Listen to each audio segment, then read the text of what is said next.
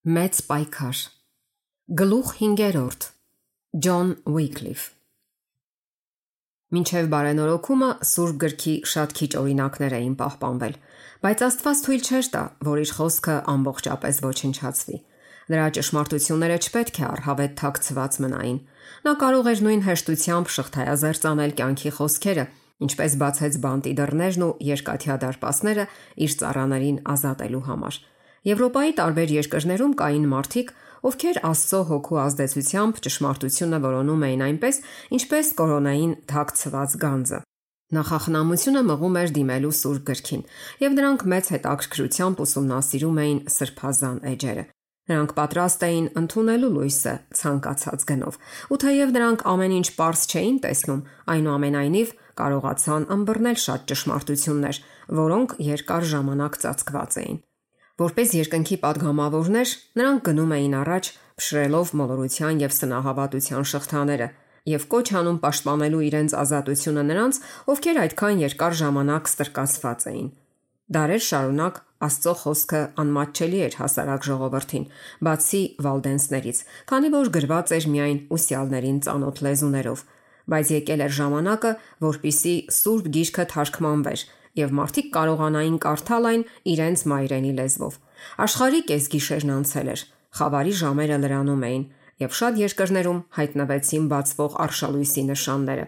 14-րդ դարում Անգլիայում ծագեց բարենորոգման լուսաբացի աստղը։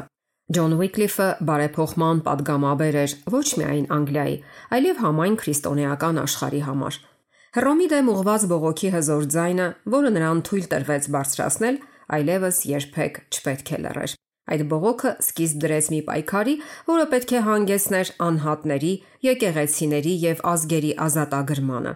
Ուիկլիֆը ազատամիտ կրթություն էր ստացել, եւ նրա համար տիրոջ երկյուղը իմաստության սկիզբն էր։ Քոլեջում նա հայտնի էր իր ջերմերանդ բարեպաշտությամբ, ինչպես նաև աչքի ընկնող տաղանդներով եւ հիմնավոր գիտելիքներով։ Նա այնքան ծարավ էր գիտելիքների, որ ձգտում էր ճանոթանալ գիտության բոլոր ճյուղերին։ Նա ուսումնասիրել էր գիտական փիլիսոփայություն, քաչ ծանոթ էր եկեղեցական կանոններին ու քաղաքացիական իրավունքին, հատկապես իր երկրի օրենքներին։ Այս կրթությունը հետագայում մեծ դեր խաղաց նրա գործունեության մեջ։ Իր ժամանակի մտահայեցողական փիլիսոփայությանը քաջատեղյակ լինելը հնարավորություն տվեց նրան բացահայտելու նրա մոլորությունները, իսկ ազգային ու եկեղեցական օրենքի ուսումնասիրությունը պատրաստեց նրան պայքարելու քաղաքացիական ու կրոնական ազատության համար։ Աստծո խոսքի զենքի հետ մեկտեղ նա տիրապետում էր մտավոր կարգապահության, որը ձեռք էր բերել գիտական օջախներում եւ հասկանում էր գիտնականների ռազմավարությունը։ Նրա հանճարի ուժը եւ գիտելիքների խորությունն ու ծավալը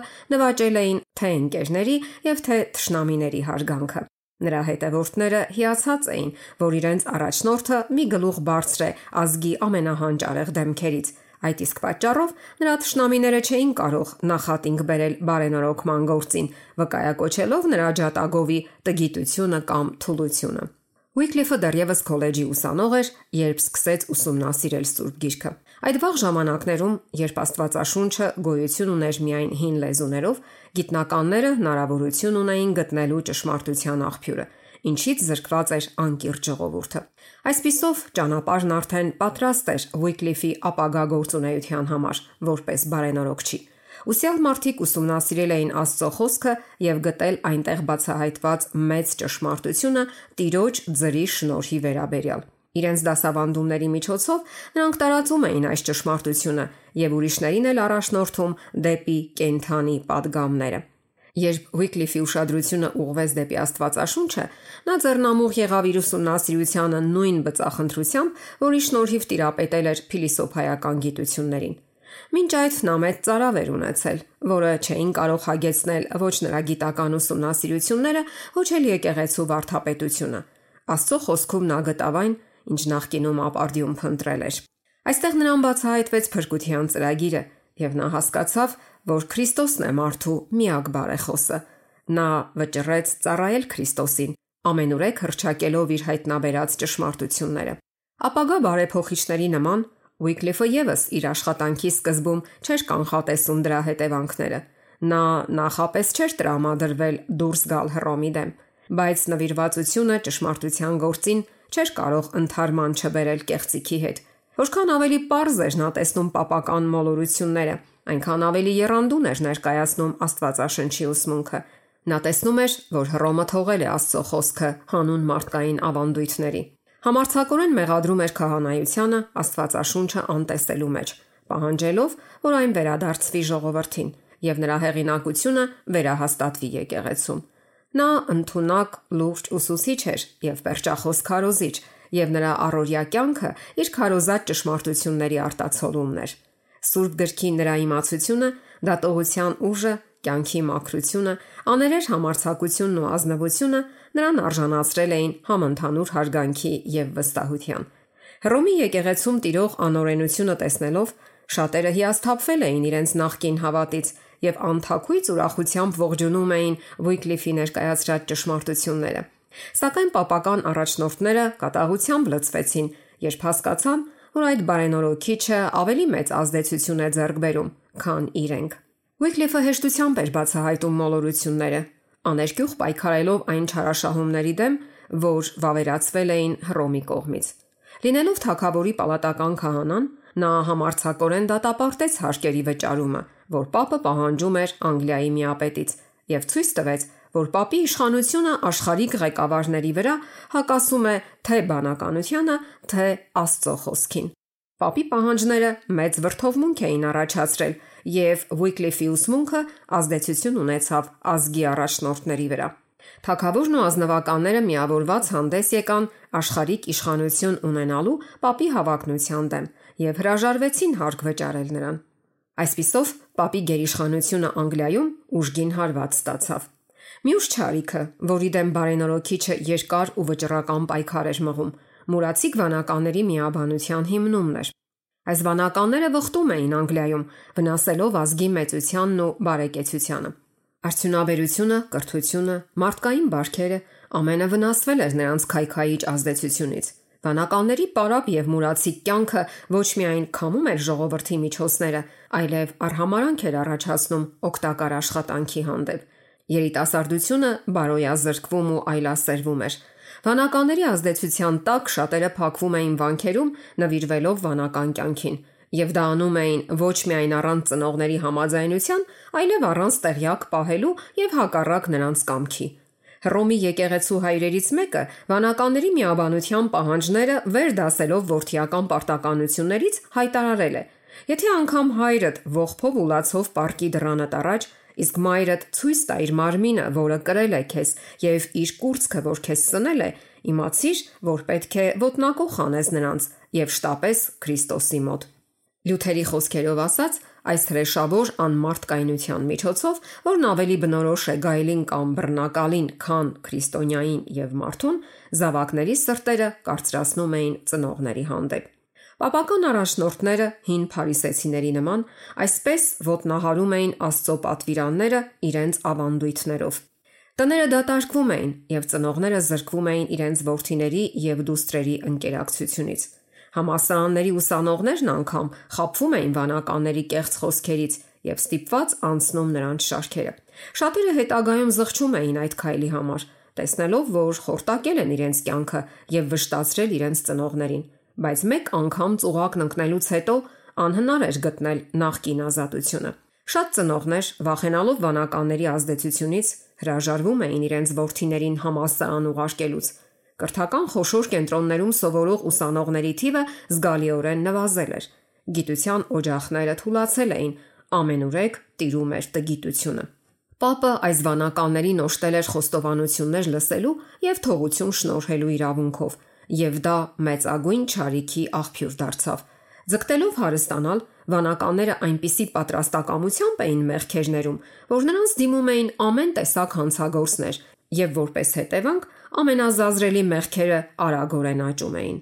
Հիվանդներն ու աղքատները մատնված էին տարապանքի, մինչդեռ ընծաները, որ կթեթևացնեին նրանց կարիքները, բաժին էին հասնում վանականներին։ Վերջիններս սպառնալով մարդկանցից դուրք էին պահանջում, դատապարտելով նրանց ամբարշտությունը, ովքեր հրաժարվում էին տալ։ Թեև վանականներն իրենց մուրացիկ էին անվանում, Նրանց հարստությունը անդադար աճում էր, եւ նրանց հոյակերտ շենքերն ու ճոխ սեղանները ավելի ակնհայտ էին դարձնում ժողովրդի աճող չքավորությունը։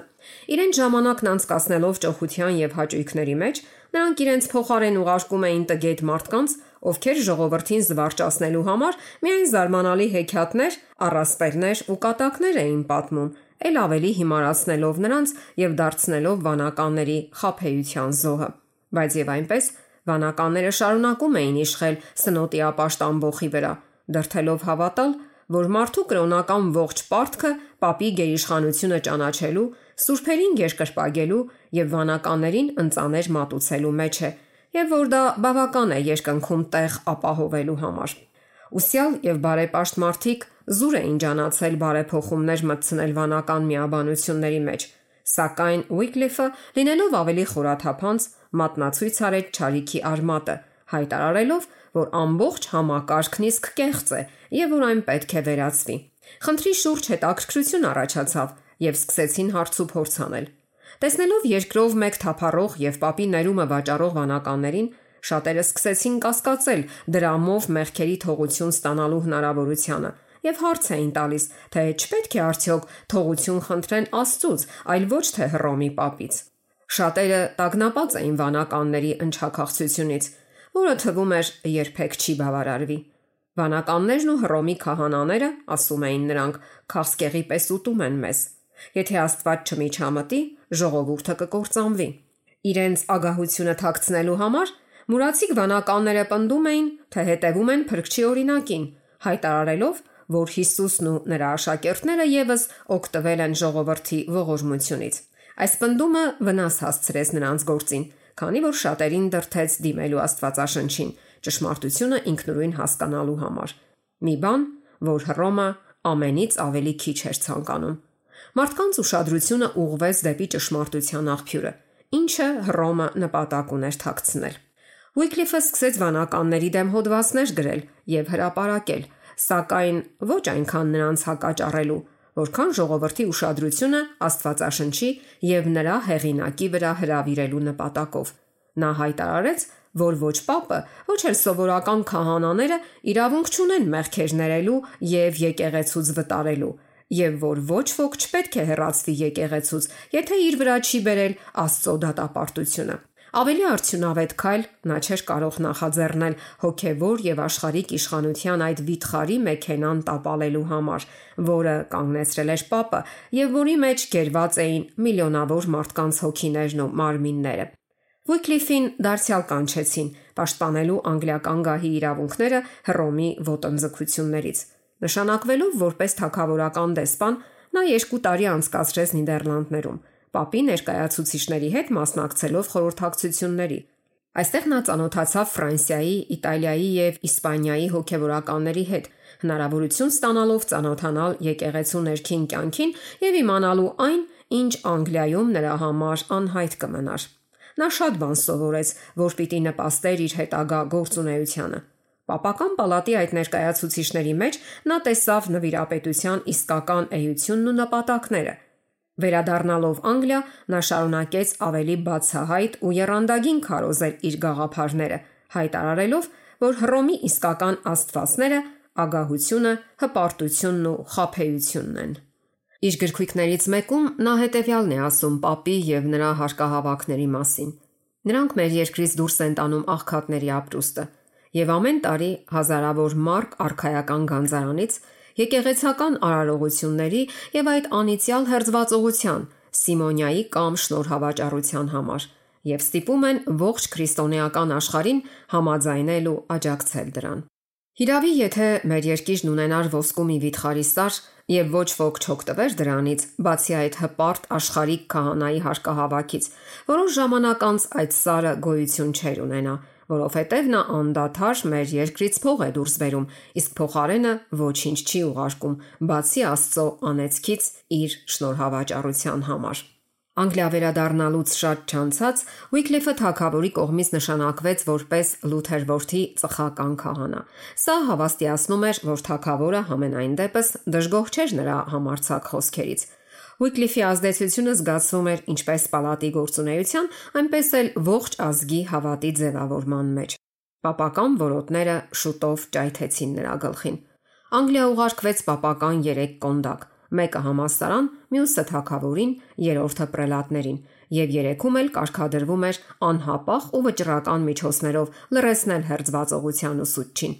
Մինչ պապական կոնդակները տեղ կհասնեին, եպիսկոպոսները իրենց մոլուցքի մեջ արդեն իսկ Ուիկլիֆին կանչել էին դատավարության բայց նա այնտեղ հայտնվեց թակավորության ամենահզոր իշխաններից երկուսի ուղեկցությամբ, իսկ ժողովուրդը շրջապատելով շենքն ու ներխուժելով դատարան, այնպես վախեցրեց դատավորներին, որ քննությունը միառժամանակ հետաձգվեց եւ Վիկլիֆին թույլ տրվեց խաղաղությամբ հեռանալ։ Շատ չանցած Էդվարդ III-ը, ում ծերությունից օգտվելով եկեղեցական առաջնորդները փորձում էին տրամադրել նրան բարենորոգչի դեմ, մահացավ եւ Ուիկլիֆի նախկին հովանավորը դարձավ երկրի ժամանակավոր կառավարիչ։ Սակայն տեղ հասած պապական կոնդակները անառարկելիորեն պարտադրում էին ողջ Անգլիային ձերբակալել ու բանտարկել հերետիկոսին։ Դա նշանակում էր, որ Ուիկլիֆին հաստատ խարույկ էր սպասվում։ Թվում էր, թե նրան այլևս ոչինչ չի փրկի Հռոմի վրեժխնդրությունից, բայց նա, ով հնում մեկին ասել էր. «Մի վախեցիր, ես քեզ համար վահան եմ», դարձյալ parzեց իր ձեռքը, պաշտպանելու իր ծառային։ Մահը վրա հասավ ոչ թե բարենորոգչին, այլ papին, ով հրամայել էր կործանել նրան։ Գրիգորի 11-րդը մահացավ, եւ եկեղեցականները, որ հավաքվել էին դատելու Ուիկլիֆին, ցրվեցին։ Աստծո նախախնամությունը շարունակում էր վերահսկել իրադարձությունները, նպաստելով բարենորոգման հետագա զարգացմանը։ Գրիգորիի մահվանը հաջորդեց երկու ախոյան պապերի ընտրությունը։ Այդ երկու ընդդիմադիր իշխանությունները, որ հավակնում էին անսխալականության, այժմ իրարից հնազանդություն էին պահանջում։ Յուրաքանչյուր կողմը կոչ էր անում հավատացյալներին միանալու իրեն, պատերազմելու մյուսի դեմ, սարսափելի անեծքներ ուղղելով հակառակորդների հասցեին, իսկ աջակիցներին խոստանալով երկնային հատուցում։ Այս դեպքերը զգալիորեն թուլացրին papության իշխանությունը։ Մինչ ախոյան խմբավորումները ամբողջապես տարված էին կռիվներով, Ուիկլիֆը որոշ ժամանակ հանգիստ էր։ Պապերը իրար վրա փոխադարձ մեղադրանքներ ու անեծքներ էին տեղում, իսկ նրանց իրարամերժ պահանջները պաշտպանելու համար արյան հորձանքներ էին թափվում։ Հանցանքներն ու խայտարակությունները հեղեղել էին եկեղեցին, իսկ բարենորոքիչը առանձնացած Լութերվորթի իր եկեղեցում ջանում էր մարդկանց ուշադրությունը կռվող papերից դարձնել դեպի Հիսուսը, խաղաղության իշխանը։ Իր բերած ճշնամությամբ եւ ապականությամբ Պարակտումը ճանապարհ պատրաստեց բարենորոգման համար, հնարավորություն տալով մարդկանց տեսնելու papության իրական դեմքը։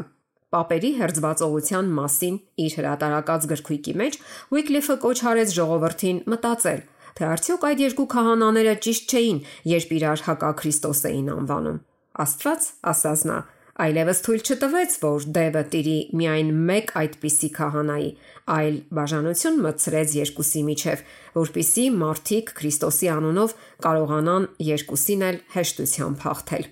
Իր ուսուցչի նման Ուիկլիֆը ավետարանը քարոզում էր աղքատներին։ Նա չբավարարվեց լույսը տարածելով միայն Լութեր որդի եկեղեցու անդամների համեստ տներում, այլ վճռեց հասցնել այն Անգլիայի բոլոր անկյունները։ Այս նպատակին հասնելու համար նա քարոզիչների մի խումբ հավաքեց, կազմված հասարակ նվիրյալներից, ովքեր սիրում էին ճշմարտությունը եւ ուրիշ ոչինչ այնպես չէին ցանկանում, ինչպես դրա տարածումը։ Այս մարդիկ գնում էին ամենուր, սովորեցնելով շուկայական հրապարակներում, մեծ քաղաքների փողոցներում եւ գյուղական արահետներում։ Նրանք որոնում գտնում էին տարեցներին, հիվանդներին ու աղքատներին եւ հայտնում նրանց Աստծո շնորհի ավետիսը։ Լինելով աստվածաբանության պրոֆեսոր Օքսֆորդում, Ուիկլիֆը քարոզում էր Աստծո խոսքը համալսարանի լսարաններում։ Նա այնքան հավատարմորեն էր ճշմարտությունը ներկայացնում ուսանողներին, որ ստացել էր ավետարանի դոկտոր անունը բայց նրա կյանքի մեծագույն գործը Սուրբ գրքի անգլերեն թարգմանությունը պետք է լիներ։ Սուրբ գրքի ճշմարտությունն ու նշանակությունը իր աշխատության մեջ նա գրում է, որ մտադիր է թարգմանել Աստվածաշունչը, որpիսի յուրաքանչյուր ոք Անգլիայում կարողանա իր մայրենի լեզվով կարդալ Աստծո հրաշալի գործերի մասին։ Բայց նրա աշխատանքը անսպասելիորեն ընդհատվեց։ Նա դեռ 60 տարեկան չկար, սակայն անընդմեջ ծանր աշխատանքը Ուսումնասիրություններն ու ճշնամիների հարցակումները հյուծել էին նրա առողջությունը եւ վաղաժամ ծերացրել նրան։ Նա հիվանդացավ վտանգավոր հիվանդությամբ։ Այդ լուրը մեծ ուրախություն պատճառեց վանականներին։ Կարծելով թե Ուիկլիֆը հիմա դառնագին զղջում է այն ճարիքի համար, որ գործել է եկեղեցու դեմ, նրանք շտապեցին նրա մոտ լսելու նրա խոստովանությունը։ Ներկայացուցիչներ կրոնական 4 միաբանություններից 4 քաղաքացիական պաշտոնյաների հետ միասին հավաքվեցին իրենց կարծիքով մեռնող բարենորոգչի մահճի շուրջը։ Քո շուրթերին մահ կա, ասացին նրանք։ Ընթունիշ քո մեղքերը եւ մեր ներկայությամբ ուրացիր այն ամենը, ինչ ասել ես ի վնաս մեզ։ Բարենորոգիչը լուր լսում էր։ Այնուհետև իր սպասավորին խնդրեց բարձրացնել իրեն մահճի մեջ եւ հանդարտ նայելով իր խոստովանությանը սпасող մարդկանց վճռական ու բարձր ձայնով, որն այնքան հաճախ ստիպել էր նրան դողալ, ասաց. Ես չեմ մեռնելու, այլ ապրելու եմ եւ ելի մերկացնելու եմ վանականների չարագործությունները։ Ապշած ու շփոթված վանականները լքեցին սենյակը։ Ուիկլիֆի խոսքերը իրականացան։ Նա կենթանի մնաց, որpիսի իր հայրենակիցների ձեռքը հանձնի Հռոմի դեմ բոլոր զենքերից ամենահզորը, որpիսի նրանց տա Աստվածաշունչը, ժողովրդին ազատագրելու, լուսավորելու եւ ավետարանելու երկնքի կողմից նշանակված միջոցը։ Բազմաթիվ ու մեծ խոչընդոտներ կային այս գործի իրականացման ճանապարհին։ Հիվանդությունից հյուծված Ուիկլեֆը գիտեր, որ ընդամենը մի քանի տարվա աշխատանք է մնացել իրեն։ Նա հասկանում էր նաև, թե ինչ ընդդիմության է հանդիպելու։ Սակայն քաջալերված Աստվածաշնչի խոստումներով առաջ գնաց եւ ոչինչ չէր կասեցնելու նրան։ Իր մտավոր ուժերի ողջ զորությամբ եւ հարուստ փորձառությամբ նա Աստծո հատուկ նախախնամությամբ պահպանվել եւ պատրաստվել էր իր բոլոր գործերից այս մեծ ագույնի համար։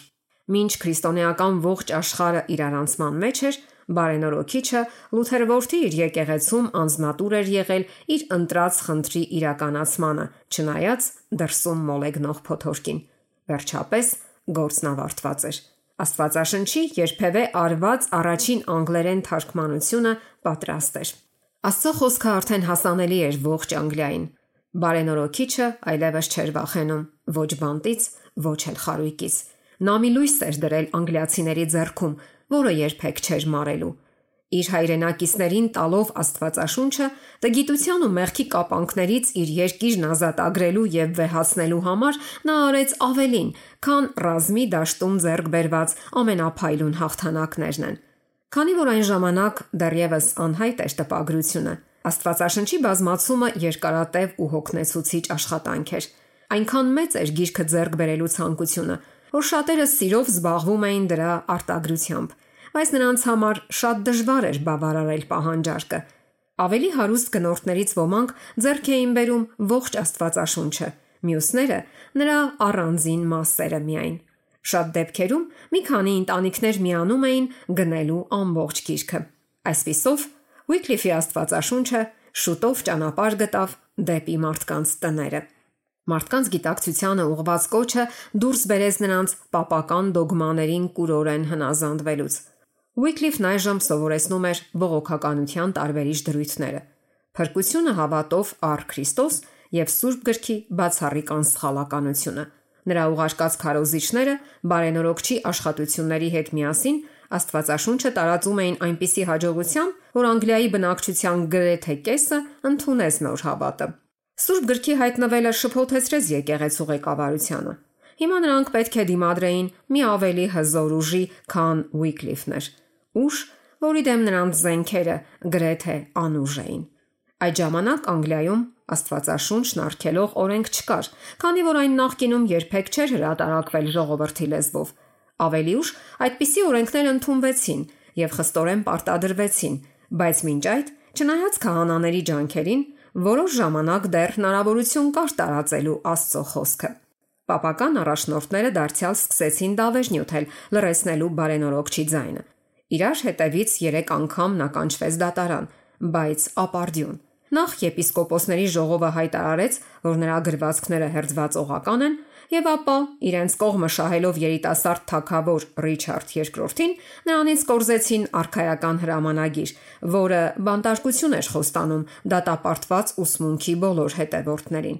Եպիսկոպոսների ժողովից հետո Վիկլիֆը բողոքարկեց խորհրդարանին։ Նա ազգային ժողովի առաջ համարցակորեն մեղադրեց հոգևորականությանը եւ պահանջեց բարեփոխել եկեղեցին իր ահռելի չարաշահումներից։ Նա համոզիչ կերպով նկարագրեց papական գահի կողմից իշխանության զավթումն ու նրա այլասերվածությունը։ Ուիկլիֆի ճշնամիները շփոթված էին։ Նրա անկերներն ու աջակիցները ստիպված էին եղել զիջել։ Ոստի բոլորը վստահաբար սպասում էին, թե ծերացած, միայնակ ու ընկերներից զրկված բարենորոքիչը ինքն էլ գլուխ կխոնարհի արխայական ու եկեղեցական միացյալ իշխանության առաջ, բայց դրա փոխարեն պապականները իրենք պարտվեցին։ Ուիկլիֆի հուզիչ կոչերից վրթովված խորհրդարանը չեղյալ հայտարարեց հետապնդման հրամանագիրը եւ բարենորոքիչը նորից ազատության մեջ էր։ Երորդ անգամն աբերվեց դատարան։ Այս անգամ արդեն կանգնելու թակավորության բարձրագույն եկեղեցական ատյանի առաջ։ Այստեղ հրզվածողությանը բարեհաճ չէին վերաբերվելու։ Այստեղ Ռոմը ի վերջո հաղթանակելու էր եւ բարենորոքչի գործունեությանը վերջ էր դրվելու։ Այսպես էին կարծում պապականները։ Եթե նրանց հաջողվեր իրականացնել իրենց մտադրությունները, ապա Wycliffe պետք է հրաժարվեր իր ուսմունքից կամ էլ դատարանից գնար ուղիղ դեպի խարույկ։ Բայց Wycliffe չուրացավ։ Նա չէր պատրաստվում կեղծավորություն անել։ Նա անվեհեր պաշտպանեց իր ուսմունքը եւ հետ մղեց իրեն հալածողների մեղադրանքները։ Մոռանալով իրեն, իր դիրքն ու պարագաները, նա իր ունկնդիրներին կանգնեցրեց Աստվածային ատյանի առաջ հավիտենական ճշմարտության կշերքի վրա կշռելով նրանց սուտանուն գիտությունն ու մոլորությունները։ Դատարանի դահլիճում զգացվում էր Սուրբ Հոգու ներկայությունը։ Աստծո զորությունը հմայել էր ներկաներին։ Թվում էր, նրանք անզոր էին հեռանալ այնտեղից։ Տիրոջ կապարճից համված նետերի նման բարենորոքչի խոսքերը խոցում էին նրանց սրտերը։ Հերզվածողության մեղադրանքը, որ նրանք հարուցել էին իր դեմ, Նա համոզիչ ուժով հետ նետեց նրանց վրա։ Ինչու են նրանք համարցակվում տարածել իրենց մոլորությունները, հարցնում էր նա, հանուն շահի Աստծո շնորհը վաճառելու համար։ Ինչ եք կարծում, ում դեմ եք դուք պայքարում, վերջապես հարցրեց նա։ Գերեզմանի շեմին կանգնած մի ծերունու։ Ոչ, դուք պայքարում եք ճշմարտության դեմ, որը ձեզանից զորեղ է եւ հաղթելու է ձեզ։ Այս ասելով նա լքեց ժողովը եւ նրա ճշնամիներից ոչ ոք չփորձեց կանգնեցնել նրան։ Ուիկլիֆի գործը գրեթե ավարտված էր։ Ճշմարտության դրոշը, որն այդքան երկար կրել էր, շուտով պիտի ընկներ նրա ձեռքից, բայց մինչ այդ նա պետք է մեկ անգամ եւս վկայեր ավետարանի մասին։ Ճշմարտությունը պետք է հրճակվեր հենց մոլորության թակավորության ամրոցից։ Ուիկլիֆին կանչեցին Հռոմի պապական դատարան, որն այնքան հաճախ թափել էր սուրբերի արյունը։ Չնայած նա գիտակցում էր, թե ինչ վտանգ է իրեն սպառնում, այնուամենայնիվ կհնազանդվեր այդ պահանջին, եթե կատվածի հարվածը անհնարին չդարձներ նրա ճանապարհորդությունը։ Ու թեև նրա ձայնը չէր լսվելու Հռոմում, նա կարող էր խոսել նամակի միջոցով եւ վճռեց այդպես էլ անել։ Իր եկեղեցուց բարենորոքիչը նամակ ուղարկեց papին, որը թեև գրված էր հարգալից տոնով եւ քրիստոնեական ոգով, խստորեն հանդիմանում էր պապականների ցուցամոլությունն ու հպարտությունը։ Ես շատ ուրախ եմ, ասաց նա, որ կարող եմ ամեն մարդու եւ հատկապես Հռոմի եպիսկոպոսին պատմել իմ հավատի մասին։ Կարծում եմ, որ այն ողջամիտ եւ ճշմարիտ է, ինչը նա սիրով կհաստատի, կամ եթե ես սխալ եմ, ինձ ուղիղ ճանապարհի վրա կդնի։ Նախ ես կարծում եմ, որ Քրիստոսի ավետարանը Աստծո օրենքի ամբողջական մարմնավորումն է, Ոստի համոզված եմ, որ Հռոմի եպիսկոպոսը, հանդիսանալով Քրիստոսի փոխանորդը երկրի վրա, պետք է հնազանդվի ավետարանի այդ օրենքին, ավելի, քան մնացած բոլոր մարդիկ։ Քանզի Քրիստոսի աշակերտների մեծությունը ոչ թե աշխարհիկ մեծության ու պատվի, այլ Քրիստոսի կյանքն ու վարքը ճշտորեն ընթորինակելու մեջ է։ Քրիստոսը իր երկրային պանդխտության ժամանակ ամենաաղքատ մարդկանցից էր, ով խուսափում էր աշխարհային իշխանությունից ու պատվից։ Ոչ մի հավատացյալ չպետք է հետևի անգամ papին կամ սուրբերից որևէ մեկին, այլ միայն մեր Տեր Հիսուս Քրիստոսին, որովհետև Պետրոսը եւ Զեբեդիոսի որդիները փափագելով աշխարհային փառքի հակառակ Քրիստոսի թողած օրինակի գայթակղվեցին Հետևապես նրանց այդ սխալները չպետք է ընթորինակվեն։ Պապը պետք է երկրային ողջ տիրապետությունն ու կառավարությունը հանձնի աշխարհիկ իշխանությանը եւ դրան մղի ամբողջ կղերականությանը, քանզի այդպես էին վարվում Քրիստոսը եւ իր առաքյալները։ Եթե այս հարցերից որևէ մեկում ես սխալվում եմ, ապա պատրաստ եմ ամենայն խոնարհությամբ ուղղվել, նույնիսկ մահվան գնով։ Եթե ես կարողանայի գործել ըստ իմ կամքի կամ ցանկության, ապա անպայման կներկայանայի Հռոմի եպիսկոպոսին, սակայն Տերը հակառակ որոշում կայացրեց, սովորեցնելով ինձ ավելի հնազանդ լինել Աստծուն, քան մարդկանց։ Վերջում նա ասաց. Աղոթենք մեր Աստծուն, որ նա այնպես ազդի մեր նորընտիր Պապ Ուրբան 6-րդի վրա, որ նա իր կղերականների հետ միասին ընթորինակի Հիսուս Քրիստոսի կյանքն ու վարքը եւ որpիսի նրանք հաջողությամբ սովորեցնեն ժողովրդին հետևելու իրենց այդ նույն բանում։ Այսպես Վիկլիֆը papin եւ կարդինալներին ներկայացրեց Քրիստոսի հեզությունն ու խոնարհությունը, ցույց տալով հակադրությունը նրանց եւ Տիրոջ միջև, ում ներկայացուցիչները համարում էին իրենք իրենց։ Վիկլիֆը համոզված էր, որ իր հավատարմության համար վճարելու է կյանքի գնով։ Թագավորը, Պապն ու եպիսկոպոսները միավորվել էին կործանելու նրան, եւ թվում էր, թե ամենաշատը մի քանի ամսից նրան խարույկ էր սպասվում։ Բայց նրա արիությունը անսասան էր։ Ինչու եք խոսում նահատակության պսակը հերվում փնտրելու մասին, ասում էր նա։ Քրիստոսի ավետարանը քարոզեք ամբարտավան պրելատներին եւ չեք խուսափի նահատակությունից։ Ինչ եք կարծում։ Ես պետք է ապրեմ ու լռեմ։ Երբեք։ Թող հարվածը գա։ Ես սպասում եմ դրան։ Բայց Աստծո նախախնամությունը դեռևս պահպանում էր իր ծառային։ Այրը, ով իր ողջ կյանքի ընթացքում համարցակորեն պաշտպանել էր ճշմարտությունը, ամեն օր վտանգի ենթարկելով իր կյանքը, չպետք է դառնար իր ճշնամիների ատելության զոհը։ Ուիկլիֆը երբեք չէր ձգտել ինքն իրեն պաշտպանել։ Նրա պահապանը եղել էր Տերը, եւ հիմա, երբ նրա ճշնամիները համոզված էին, որ ворսը իրենց ձեռքում է, Աստծո ձեռքը հեռացրեց նրան։ Այն պահին, երբ Լութեր որդի իր եկեղեցում Ուիկլիֆը պատրաստվում էր հաղորդություն կատարել, կատվածահար վայր ընկավ եւ շուտով մահացավ։ Աստված Ուիկլիֆին որոշակի գործ էր հանձնարարել։ Նա ճշմարտության խոսքը դրել էր նրա շուրթերին ու պաշտպանություն էր դրել նրա շուրջը, որpիսի այդ խոսքը հասնի մարդկանց։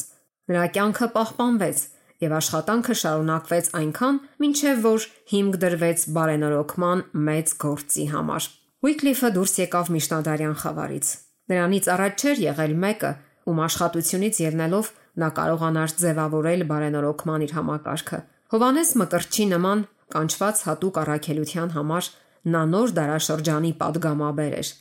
Սակայն նրա ներկայացրած ճշմարտության համակարգը այնքան ամբողջական ու ավարտված չէր, որ նրանից հետո եկած բարենորոգիչները չգերազանցեին այն, իսկ ոմանք էլ չհասան դրան նույնիսկ 100-ամյակներ անց։ Դրված հիմքը այնքան ընդարձակ ու խորն էր, իսկ կառուցվածքը այնքան հաստատուն ու անթերի, որ նրանից հետո եկողները կարիք չունեին վերակառուցելու այն։ Ուիկլիֆի սկսած մեծ շարժումը, որ պիտի ազատեր մարդկանց խիղճն ու միտքը եւ ազատ արձակեր դարեր շարունակ Հռոմի հաղթական մեքենային շղթայված ազգերը, սկիզբ էր առնում Աստվածաշնչից։ Այստեղ էր օրհնության հորձանքի այն աղբյուրը, որը դարեդար հոսեց կյանքի ջրի պես, սկսած 14-րդ դարից։ Ուիկլիֆը անվերապահորեն հավատում էր, որ Սուրբ Գիրքը Աստծո կամքի ներշնչյալ հայտնությունն է, հավատի եւ կյանքի կատարյալ չափանիշը։ Նրան սովորեցրել էին Հռոմի եկեղեցին դիտել որպես աստվածային անսխալական հեղինակություն անառարկելիորեն եւ ակնածանքով ընդունել հազար տարվա ընթացքում հաստատված ուսմունքն ու ավանդությունները, բայց նա շրջվեց այդ ամենից Աստծո սուրբ խոսքը լսելու համար։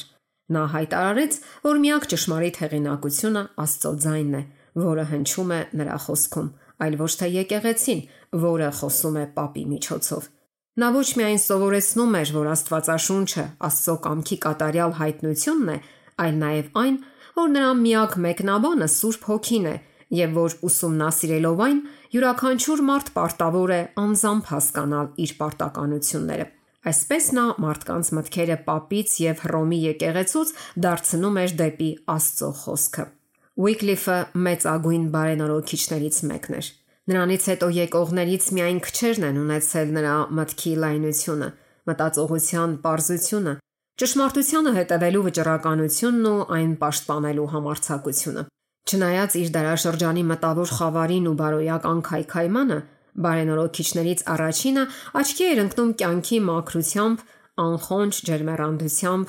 ուսումնասիրությունների եւ աշխատանքի մեջ, անբիծ ազնվությամբ եւ քրիստոսանման սիրով ու հավատարմությամբ ծառայության մեջ։ Wycliffe-ի բնավորությունը վկայում է Սուրբ գրքի դասյարակող վերափոխող զորության մասին։ Նրան Աստվածաշունչն էր այդպեսին դարձրել։ Սուրբ գրային հայտնության մեծ ճշմարտություններն ըմբռնելու ջանքը թարմացնում ու զորացնում է մարդու բոլոր ունակությունները։ Այն ընդլայնում է միտքը, սրում ըմբռնողությունը եւ հասունացնում դատողությունը։ Աստվածաշնչի ուսումնասիրությունը այնպես է վեհացնում յուրաքանչյուր միտք, զգացմունք եւ ձգտում, ինչպես չի կարող անել ուրիշ ոչ մի ուսումնասիրություն։ Այն օշտում է նպատակի կայունությամբ, համբերությամբ, խիզախությամբ ու տոկունությամբ, հղկում է բնավորությունը եւ սրբացնում հոգին։ Սուրբ գրքի լրջախոհ ակնածալից ուսումնասիրությունը, որը քննողի միտքը անմիջական շփման մեջ է դնում անսահմանի մտքի հետ, աշխարհին կտա ավելի հզոր ու գործուն մտքի, ինչպես նաև ավելի ազնիվ սկզբունքների տեր մարդիկ, քան երբևէ տվել է մարդկային փիլիսոփայության ամենահանճարեղ ուսուցումը։ Խոսքերիդ հայտնությունը լույս է տալիս եւ իմաստուն է անում parzamitներին։ Wycliffe-ի ուսմունքը դեռ որոշ ժամանակ շարունակեց տարածվել։ Բարենորոգչի հետևորդները, որ հայտնի էին որպես Wycliffe-յաններ եւ Լոլարդներ, շրջելով անցան ոչ միայն Անգլիան, այլ նաեւ մյուս երկրները, ամենուրեք սփռելով ավետարանի գիտությունը։ Հիմա, երբ նրանց առաջնորդն այլևս չկար, քարոզիչներն աշխատում էին ել ավելի մեծ երանդով, քան առաջ, եւ ամբողջները հավաքվում էին լսելու նրանց ուսմունքը։ Դարձի էին եկել ազնվականներից ոմանք եւ անգամ թակավորի կինը։ Շատ տեղերում զգալի բարեփոխումներ էին կատարվել ժողովրդի կյանքում եւ պապության կրապաշտական խորհրդանիշները հեռացվել էին եկեղեցիներից բայց շուտով հալածանքի անողորմ փոթորիկ մոլեգնեց նրանց դեմ, ովքեր համարցակվել էին Աստվածաշունչը ընդունել որպես իրենց ուղեցույց։ Անգլիացի միապետները, փափագելով հզորացնել իրենց իշխանությունը Հռոմի աջակցության միջոցով, չերկմտեցին զոհաբերել բարենորոքիչներին։ Առաջին անգամ Անգլիայի պատմության մեջ հրաման տրվեց ավետարանի հետևորդներին խարույկի մատնել։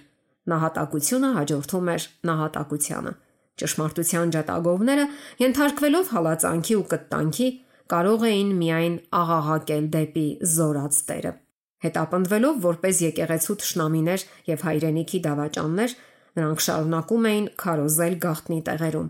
ապաստանելով աղքատների համեստ տներում, հաճախ նաև թաքնվելով քարայրներում եւ ստորգետնյա անցքերում։ Չնայած կատաղի հալածանքներին, դարեր շարունակ հանդարտ, բարեպաշտ, անկեղծ ու համբերատար բողոք էր հնչում կրոնական հավատի գերիշխող այլասերման դեմ։ Այդ վաղ ժամանակվա քրիստոնյաները, որ միայն massամբ գիտեին ճշմարտությունը, հանուն Աստծո խոսքի, որին սովոր էին սիրով հնազանդվել, համբերությամբ կրում էին ցանկացած չարչարանք։ Ինչպես աշակերտները առաքյալների օրերում, շատերը Քրիստոսի գործի համար զոհաբերում էին իրենց երկրային ունեցվածքը։ Նրանց, ում թույլ էր տրվում ապրել սեփական տներում, ուրախությամբ հյուրընկալում էին վտարված եղբայրներին, իսկ երբ իրենց էին դուրս քշում, նրանք սիրով էին ընդունում աքսորիալի ճակատագիրը։ Ճիշտ է, որ հազարավոր մարդիկ ահաբեկված իրենց հալածողների զայրույթից ազատություն էին ձեռք բերում իրենց հավատի զոհաբերության գնով եւ դուրս գալիս բանտերից զղջացողի հանդերձ հակած, ցույց տալու բոլորին, որ հրաժարվել են նախկին հայացքներից, սակայն քիչ չէր եւ հավատարիմ մարդկանց թիվը։ Ազնվականներ եւ խոնար ու հասարակ մարդիկ աներկյուղ վկայում էին ճշմարտությունը զնդաններում, լոլարդի աշտարակներում, տանջանքի եւ խարույկի մեջ, ցնցալով, որ արժանի են համարվել մասնակից լինելու նրա չարչարանքներին։ Պապականներին չէր հաջողվել Wycliffe-ի դատաստանը տեսնել նրա կենթանության օրոք, եւ նրանց ատելությունը չէր կարող հագենալ, քանի դեռ նրա մարմինը հանգիստ հանգչում էր գերեզմանում։ Wycliffe-ի մահից ավելի քան 40 տարի անց Կոնստանցի ժողովի որոշման համաձայն նրա ոսկորները հանվեցին եւ հրաապարակայնորեն այրվեցին, իսկ մոխիրը թափվեց մոտակա առվի մեջ։ Այդ առուն, ասում է մի հին գրող, նրա մոխիրը տարավ Էյվոն, Էյվոնը տարավ Սևերն, Սևերնը փոքր ծովեր, իսկ դրանք էլ մեծ օվկիանոս։ Այդպես Wycliffe-ի մոխիրը դարձավ իր ուսմունքի խորհրդանիշը, որն այժմ տարածվում է ամբողջ աշխարհում։ Wycliffe-ի ճշնամիները հազիվ թե գիտակցեին իրենց չար արարքի նշանակությունը։ Wycliffe-ի աշխատությունների միջոցով էր, որ բոհեմացի Յան Հուսը մերժեց papական բազմաթիվ մոլորություններ եւ ոտք դրեց բարենորոգման ճանապարհին։ Այդպես Միմյանցից բավական հեռու գտնվող այդ երկու երկրներում ցանվեց ճշմարտության սերմը։ Բոհեմիայից գործը տարածվեց նաև այլ երկրներում։ Մարդկանց ուշադրությունը ուղղվեց դեպի վաղուց մոռացված Աստծո խոսքը։ Աստվածային ձեռքը ճանապարհ էր հարթում մեծ բարենորոգման համար։